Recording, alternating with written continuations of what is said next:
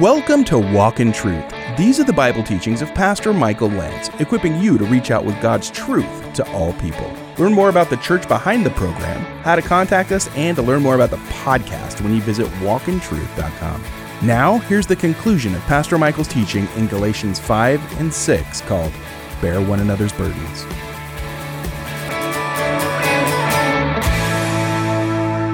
Many have seen Galatians 6:1 as a commentary or a little bit more on Jesus' teaching in Matthew 18. If your brother sins, go to him in private and tell him his fault. Don't talk about him to other people. Go to him. Don't out him on social media. Go to that person and say, can I help? I'm sorry that this happened to you. See, this is what it means to be walking in the Spirit. This is what it means to have gentleness. And I would say, if you're going to do this, brothers and sisters, and we should, wrap everything in prayer.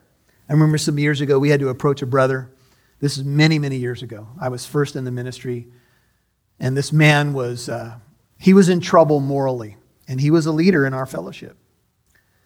And he was not responding to our phone calls. And we were concerned. And we all prayed. And we went to his house uninvited. And he opened the door, and we came in a spirit of gentleness. And we said, look, we're only here because we love you. And we had a couple hours of talking and tears and prayer, and it wasn't all resolved right there. In fact, as I recollect, it still didn't go well. But we showed up on a mission of gentleness. Gentleness is a fruit of the Spirit. You can see that in Galatians 5, verse 23. It's the Greek word proutes, which is another word for meekness. It's power under control. There's a lot that you could say to a fallen soldier, but you need to keep under control and let the Spirit say, this is what this person needs right now. And sometimes in that setting, you need to tell them their fault. If they're not getting it, of course, you need to say, I'm concerned because this is going on and I love you too much. Faithful are the wounds of a friend, deceitful are the kisses of an enemy. Sometimes it's necessary to point it out, but make sure it's bathed in prayer and it's a spirit of gentleness, verse 2. Here's the title of the message, and here's the foundation of it all. Bear one another's burdens and thus fulfill the law of Christ.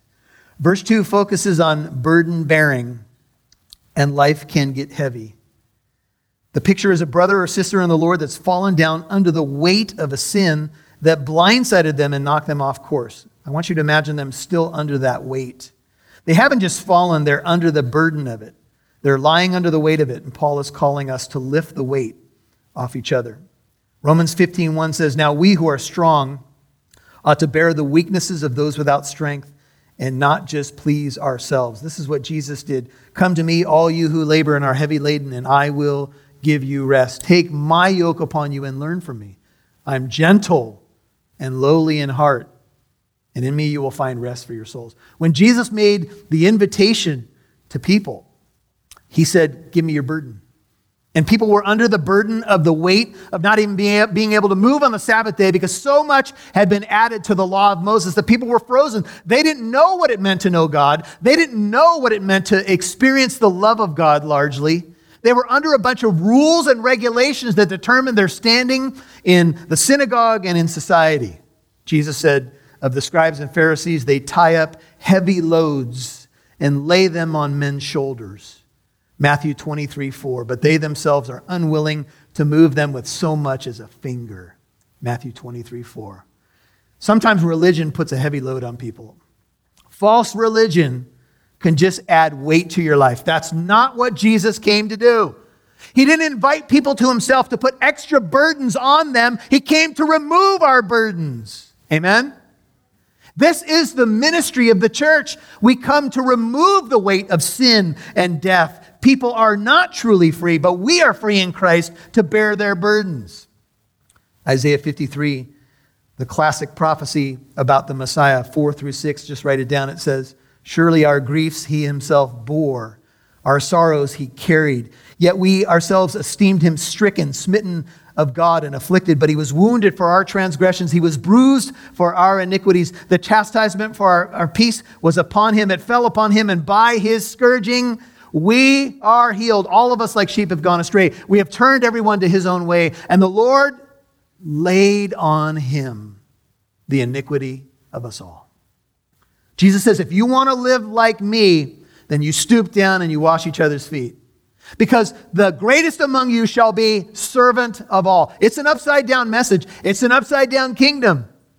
But it's what our Lord modeled. Think about his earthly ministry. Think about the moments of your New Testament books. Think about the Gospel of John when he goes to the woman at the well. She's been married and divorced 5 times, a broken and lonely woman. In that culture, you as a woman could not initiate a divorce. Therefore, she was an abandoned woman. He tells her about living water. The very next chapter, there's a broken man by the pool of Bethesda, and Jesus reaches into his brokenness and raises him up.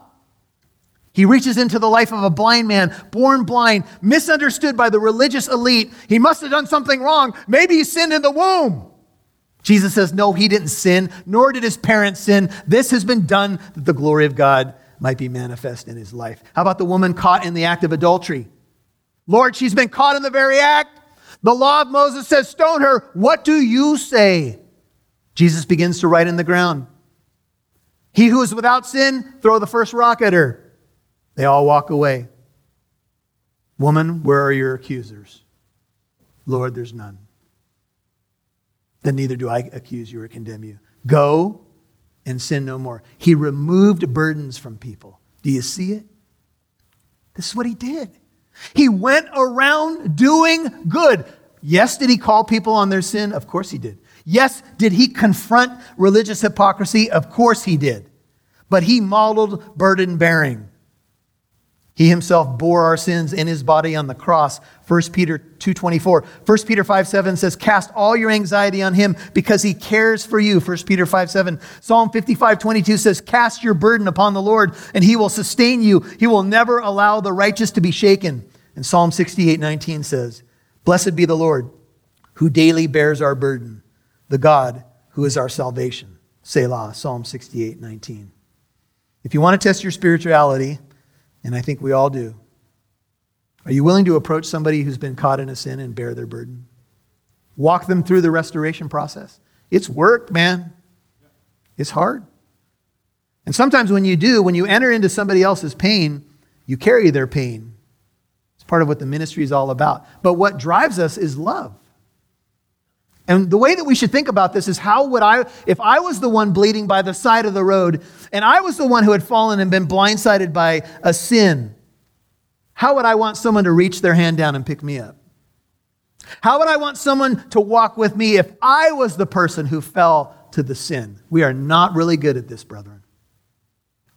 Avoidance sometimes is what we do. We're like those religious leaders who get on the other side of the road so we don't have to deal with it. We don't have to look at it. But Jesus, when he came to the earth, entered into our pain. We were doing a Bible study, and one of our brothers, Mark, there, sent me this definition he had built from several lexicons of love. And I want you to notice that Paul has coined a phrase here. It's only found one other place in the New Testament, 1 Corinthians 9:21, I think, is the other verse. And it says, bear one another's burdens, and thereby, by doing, you will do what? You'll fulfill the law of Christ. And scholars say that law is love. Love, says Brother Mark, building this definition from various lexicons, is the regular orientation of our will to find our joy and delight in another. Because we so cherish and highly esteem and have strong affection for them, we show our love through compassionate acts. This is all a definition of agape, which address what they seem to need. Let me add a layer.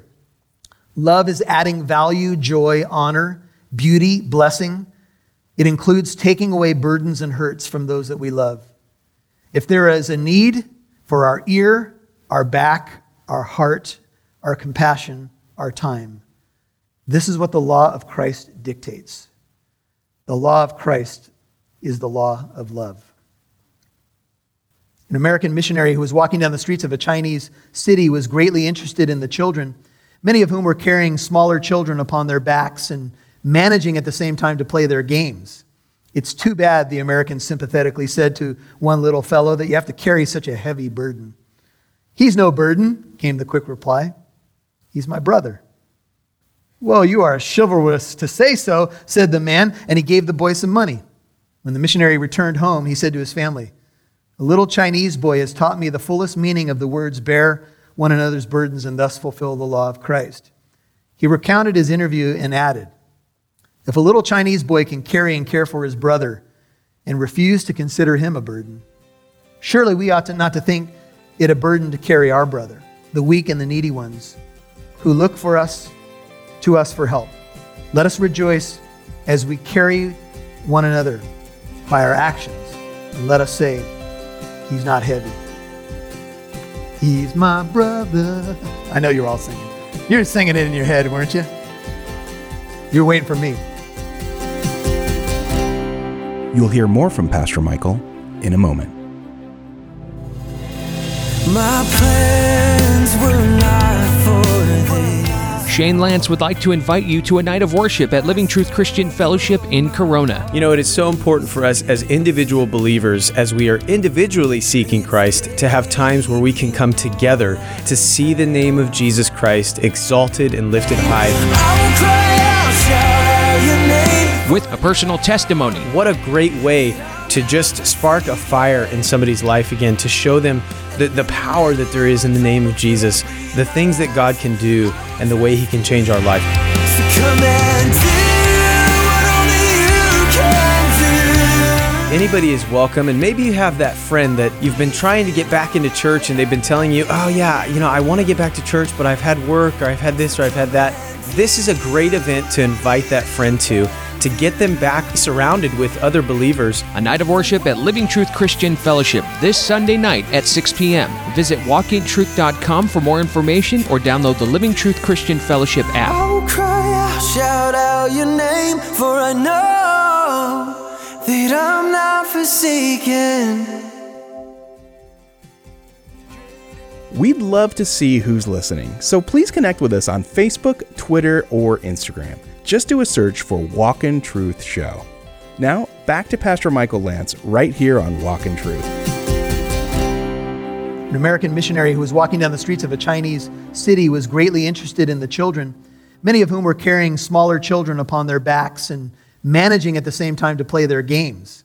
"It's too bad," the American sympathetically said to one little fellow, "that you have to carry such a heavy burden." "He's no burden," came the quick reply. "He's my brother." "Well, you are chivalrous to say so," said the man, and he gave the boy some money. When the missionary returned home, he said to his family, "A little Chinese boy has taught me the fullest meaning of the words, bear one another's burdens and thus fulfill the law of Christ." He recounted his interview and added, "If a little Chinese boy can carry and care for his brother and refuse to consider him a burden, surely we ought to not to think it a burden to carry our brother, the weak and the needy ones, who look for us, to us for help. Let us rejoice as we carry one another by our actions, and let us say, he's not heavy. He's my brother." I know you're all singing. You're singing it in your head, weren't you? You're waiting for me. God help you.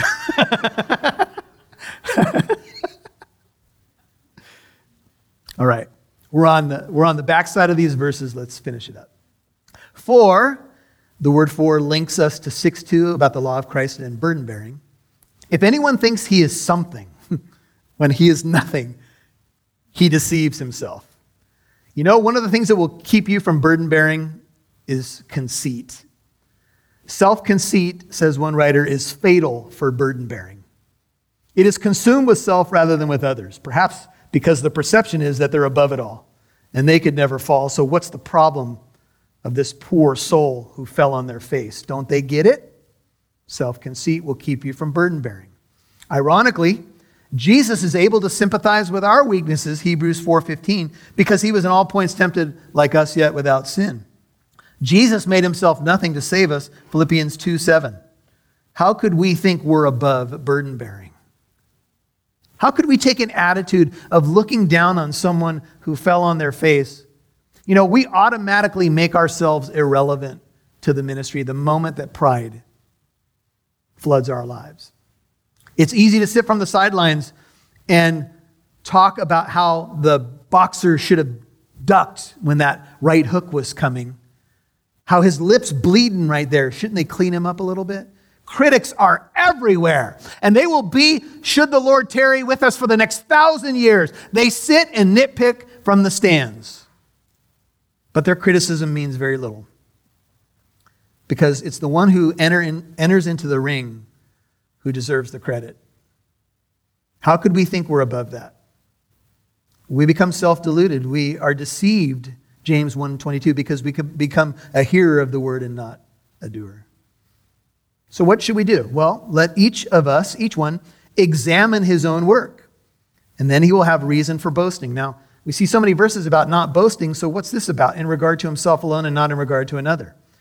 Well, a lot of scholars have pointed out that maybe this was a comparison game. Maybe people, part of their provoking one another was comparing their deeds, maybe their prowess in the theological circles and all of that. But Witherington points out, let me just read this small chapter. He proposes that with reference to one another does not denote comparison. Instead, what Paul is criticizing in verse 4 is the all too common practice of boasting about or taking credit for someone else's accomplishments and actions. This would fit with chapter 6, verse 13, where the opponents preaching the false gospel boast in the circumcision of the Galatians. Believers will only be able to praise God for the work he has done in their own lives. They will not be able to claim any credit for what God has accomplished in others. What they were doing is they were saying, you see how many people got circumcised because we preached this gospel? And Paul says, you ain't going to get any credit for that. In fact, you're going to lose some rewards for that one.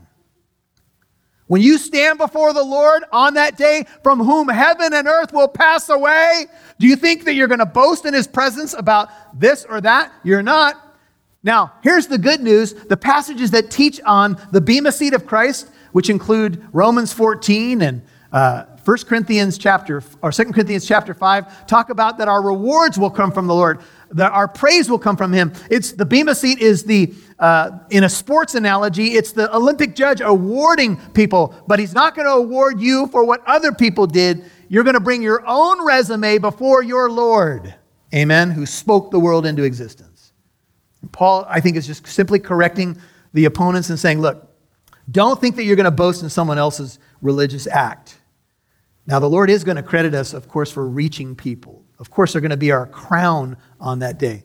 I think what Paul is talking about is pretense, thinking that, oh, well, this person over here got circumcised because I taught that Bible study, therefore I'll boast in them. Paul says, no, that's not the way it's going to be. For each one shall bear his own load. It's been pointed out in verse 5, will bear, shall bear, is future orientation. So let me just read this verse, and I think this will help. In fact, why don't you just turn there? Romans 14, let's turn there. I'm going to invite the worship team to come on up. Romans 14. We'll read verse 4, and then we're going to read 10 through 12. Who are you, Romans 14:4, to judge the servant of another? To his own master he stands or falls, and stand he will, for the Lord is able to make him stand. But you, all the way down to verse 10, but you, why do you judge your brother? Or you again, why do you regard your brother with contempt? For we shall all stand before the judgment or Bema Seat of God. For it is written, as I live, says the Lord, every knee shall bow to me, and every tongue shall give praise to God. So then each one of us shall give an account to himself to God in our burden bearing, in our loving one another, in our doing what he called us to do, which is to love each other and fulfill the law of Christ. Final story. There was a story I heard about two brothers who were playing in an area that had big piles of wet sand. As these two brothers were playing on a big mound of sand, something like a sinkhole occurred, like quicksand, and was created, and both of the brothers quickly slipped down and were trapped, one on top of another. The wet sand was so packed around them that they were rendered immovable. The one brother who was on top of the other was trapped up to his chin. He was just barely high enough to gasp for breath as the wet sand pressed against his body and his chest. After some time, the family came running to the scene and saw the brother barely able to breathe with all the sand compressed around his head. They cried out to him, "Where's your brother? Where's your brother?" He said, "He's under me. I'm standing on his shoulders." This is what it means to bear one another's burdens. You're listening to Bear One Another's Burdens, Part 3 on Walk in Truth. And that was the conclusion of Pastor Michael's teaching in Galatians chapter 5, verse 26 through chapter 6, verse 5. Remember, if you missed any part of today's program or Part 1 or 2, you can listen on the Living Truth app or wherever you get your podcasts. Hey, I'd like to thank you if you've given a donation to Walk in Truth. Our mission's to equip you with the truth of the gospel of Jesus Christ, and we hope to give you the tools to easily explain the Christian faith to your friends and family, and to see how Scripture applies to today's issues, trends, and cultures. Your $5, $10, and $20 donations have helped us broadcast on this station and the podcast app you're using too. So actually, to be honest, we're broadcasting on less stations these days, but we hope to change that. But we need more monthly partners to help us grow and to move forward on our mission. Can you become a $10 a month partner? We're looking to the future, and knowing you'll be there with us when the time comes to grow is reassuring. So please become a $10 a month partner today. Visit walkintruth.com and click on donate. That's walkintruth.com and click on donate. Now, here's Pastor Michael. Well, it's hard to believe that it is the 19th anniversary of 9/11. And I think for most of you listening right now, you can remember where you were when that terrible terrorist attack happened in America. And man, it was a heavy time, and here we are about talking about burdens. It's hard to believe it's 19 years ago, and now we look at the U.S. and it's not really about an external attack right now. Frankly, we're destroying ourselves from within. And that is a sobering reality. We're doing it to ourselves. And you know, the Lord wants to take this burden off of us. He wants to be the Lord of your life, the Lord of your church, the Lord of our country. And we got to decide, who do we want to follow? You know, 19 years ago it was about a terrorist attack. Now it's about a country that is hurting and divided and looking often in all the wrong places for hope and solutions. And I know it's a tough time, and I know there's a lot of different emotions that go with it, but let me just say this. Our country needs to return to God. Oh, Father, would you pray with me? Help us on this anniversary of 9/11. Help America return to you. Wake your church, Lord. Wake us out of our slumber. Help us not forget how faithful you've been to us, the freedoms that we enjoy. Oh, Father, I pray that your church will arise, that we'll walk in humility and repentance, and that you'll restore this land and revive the church within it. Oh, God, we need your help. And we're not ashamed to say, would you help us, to pray, would you heal us, heal our land? I pray that this virus will finally be eradicated. I pray that the hurting hearts and confusion will be calmed in the truth and love of Christ. And I pray that you would have your way in our nation, and especially in the church in our nation. Bring us back to you. Well, next time we're together, next week, Lord willing, we're going to deal with the idea of sowing and reaping, a biblical principle. Whatever you sow, that's what you're going to reap. That's coming up on Monday. Would you keep that in prayer? Tell a friend about what you're hearing. Partner with us if you can at walkintruth.com. Anything you can give would help us expand. And I'd like to invite you to our Sunday morning services at the great church behind Walk in Truth. It's called Living Truth Christian Fellowship in the city of Corona, where I serve as senior pastor. Now, we are meeting in person. We have two Sunday morning services, 9 and 11:15 a.m. The church is located off the 91 freeway and Lincoln Avenue at 1009 Arsenal Way. Think of the armor of God in Corona. 1009 Arsenal Way, Living Truth Christian Fellowship. Now, the 9 a.m. service is live streamed, but don't just sip coffee in your PJs. If you can physically be in fellowship and corporate worship, you need to be there. That's what the Bible tells us. Don't forsake that. Now, if you have health concerns and you're trying to, walk carefully because of those concerns, understood. There may be some other reasons, understood. But if you can make it, man, it's time for the church to be together, standing together, worshiping the Lord. Amen? Fellowshipping with one another. And so I invite you. Walkintruth.com, you can get information and directions to Living Truth Christian Fellowship in Corona, 9 and 11:15 a.m. services. I hope and pray that you will join us either way, whether live, in person, or on live stream. Don't forget, it's walkintruth.com. Have a blessed and wonderful weekend, and hopefully we'll see you on Sunday. But if not, worship somewhere, and we'll see you Monday. God bless. And before you go, please follow Walk in Truth Show on Facebook, Instagram, or Twitter. We'd love to connect with you. And join us Monday as Pastor Michael starts teaching in Galatians chapter 6, 6 through 10, called Sowing and Reaping. I'm Mike Massaro. Have a fantastic weekend. And thanks for listening to Walk in Truth. It's our goal to equip you to reach out with God's truth to all people.